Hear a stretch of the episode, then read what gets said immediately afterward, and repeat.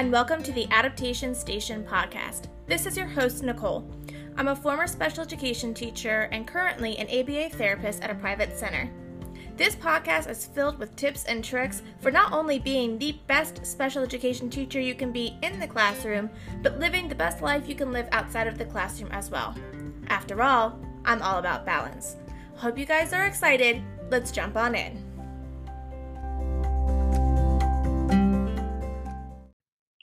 Hi, everyone, and welcome back to the podcast. Today's episode is all about math instruction. We know that math instruction is really important in our classrooms, but it can be hard to figure out how to utilize and fit in your math instruction, math centers, and math IEP goals. Luckily, I have a co host who loves talking about math, and I'm going to let her introduce herself now. My name is Laura. I am Miss Lulu online, and I teach in Utah in a self contained special education setting. And Laura's coming on today, and we're going to talk a little bit more about math instruction. And I'm really excited about this because we know that reading and math are the foundations of our kids' curriculum and the skills that they need, not just for academics, but for functional skills. But sometimes we lack the resources to really make that be applicable for our kids. And so Laura's going to come on and give us some ideas. So, first, how do you take some more abstract concepts and make it connect for kids? I know that like when I taught fractions unit, it was really easy for me to take like a graham cracker and have kids break it into halves, into quarters. But not everything that we need to teach in math is quite like as hands-on and engaging and exciting. So how do you take some more of those abstract concepts and bring them down to your students so they can connect? Um, I think this is where you have to get kind of creative. So everything, every math skill that I teach, um, I start at that concrete level. So I really think that that is the foundation for our students. If they don't know what the skill is or why they're using it, then it's they're never going to use it in real life, and then we're not making it functional. So um, we just wrapped up like our decimals unit um, right before spring break, and that one's a little bit easier because it's hands-on. But we started with money, so the students would use the actual coins and understand that okay 10, 10 dimes is equal to a dollar or 10 tenths is the same as one whole. Um, so we started with that and then we moved to a representational um, model which is more like pictures.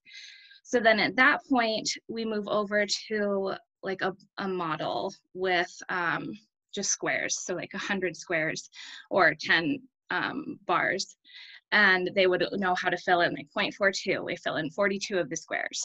Um, and then at that point, once they got that down, then we can move to just the numbers. And so with every strategy that I teach, I move through that concrete representational abstract. Um, sometimes I have to get creative because it's harder to to present it in that way, but um, even with like multiplication. So when we do multiplication, we do equal groups and we use objects and we split them up um, and then combine them back together. Or we use arrays where they're mapping out and drawing a picture. So there's a way to do it. It's just sometimes you have to really break down the skill and figure out what is it that they need to be able to see. My next question that I think a lot of people get confused on is kind of not only like the the tips you just gave for putting math into the classroom, but then also how to work it into your day. And I know I hear a lot of people talk about direct math instruction versus math centers, and they're not the same thing. So can you help us kind of understand what the difference is and why each one is valuable in a classroom like the ones that you work in? Yeah, so um, my direct math instruction is what I map out at the beginning of the year that ties into the standards that I'm teaching. So I'll make my pacing guide and I know I've got to hit multiplication, division, fractions, decimals, whatever those upper grade standards are. Um, and that is what I teach in small groups. So um, it's not it's not necessarily related to their IEP goal. This is extra. Um, but we do that that direct instruction um, in a small group for about 20 minutes a day um, and then I rotate. So then my students go to math centers. So I think the biggest difference is that the instruction is obviously where I'm teaching, it's teacher directed, but then the math centers are that independent practice afterwards. Um, and so what I like to do is they they see me, they do the direct instruction, and then they go do their math centers. Their math centers are first their IEP goal, whatever they're working on with their IEP goal, and sometimes that's independent or sometimes it's with a para or a peer tutor. And then um, they do that direct practice from whatever skill I just taught. So independent practice from whatever we're working on in group. And then the final math center that I do is review. And that way we can just continue spiraling through everything through the whole year so that they're not forgetting, they're maintaining those skills. I like how you explain that because that definitely makes sense on like how to transfer those skills just out of we don't want them to sit at the teacher table, listen to you, and then walk away and forget everything. So being exactly. able to go into a center and continue to apply those skills which is going to help them across the board. And then I'm sure you run into this all the time. I used to run into this constantly. When you are doing a math concept, not all of our students are going to master every concept that you're teaching. In fact, most of them probably won't master most of the concepts. At least that was my experience because I had some pretty tough standards I had to teach in my classroom. So how do you decide, you know, if your fractions unit is ending and you have a student who still hasn't mastered, how do you decide if you just go ahead and push them into the next unit or how do you handle that scenario? Um, I think that this is a conversation I have with teachers all the time. And I really think the biggest thing is it's got to be a little bit of a mindset shift on our part because in special ed, we think, oh, we've got to teach to mastery, right? And IEP goals, yes, you want to teach them to mastery, but I don't necessarily think that our, our day-to-day standards-based instruction always has to be to mastery um, at the same level for every student. So before, it takes a little bit of pre-planning, but before I start a unit, I look at the standard, um, and we use essential elements in Utah. So they're based on, there's four different linkage levels. So it goes from like your um, students who are not really accessing general curriculum to the students who are more on target.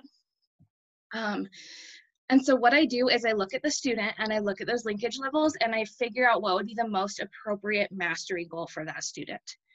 So they may be in my group um, and we're working on fractions. We did um, adding and subtracting fractions last. That was fun.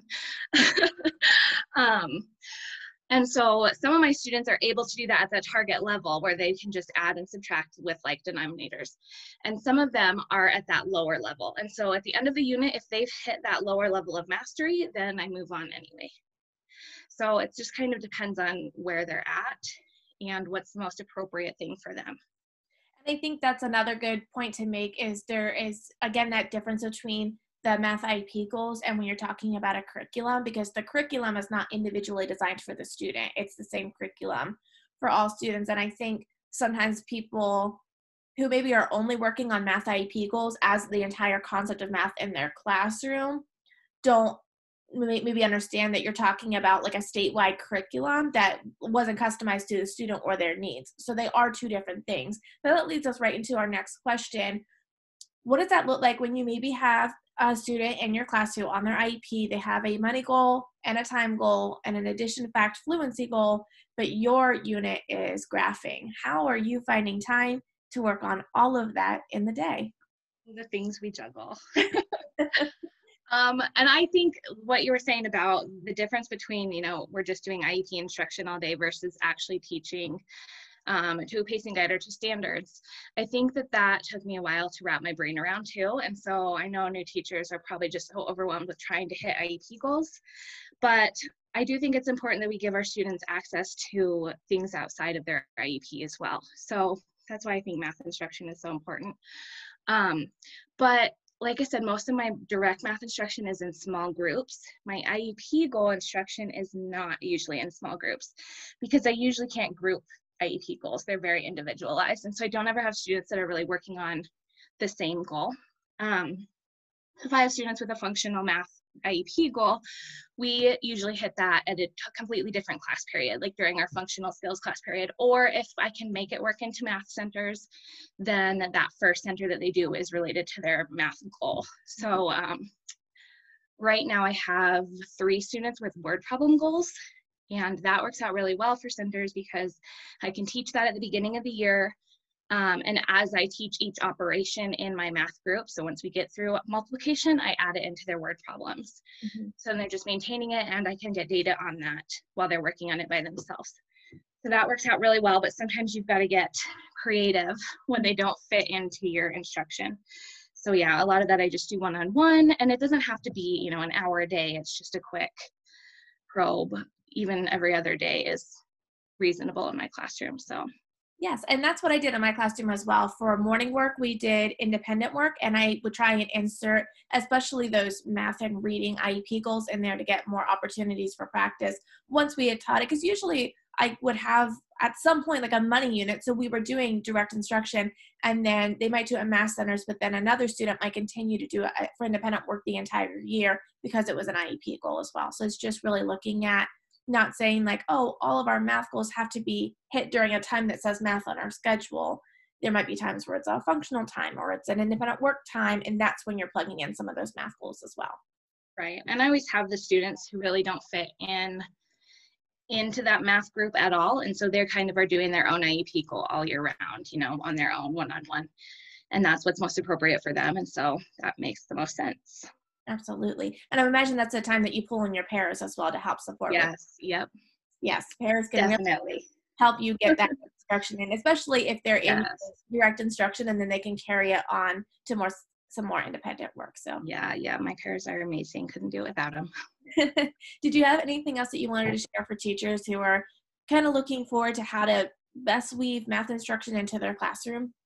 Um, I think the biggest thing is just to to take the time up front and do some of that pre-planning and think about each student because the the program might not be designed for your population. I mean, I don't I use a gen ed program for my students with cognitive disabilities and it's a jump so i can't just teach it from the book. And so i think that's where most of us are at. There's not really a great curriculum that we can go out and use as is so I think take that pre-planning up front, look at each student, um, figure out how you can make it really concrete to start because they've got to have that foundation.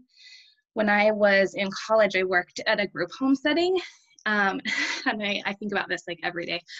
Um, one of my clients, she was in her 40s maybe.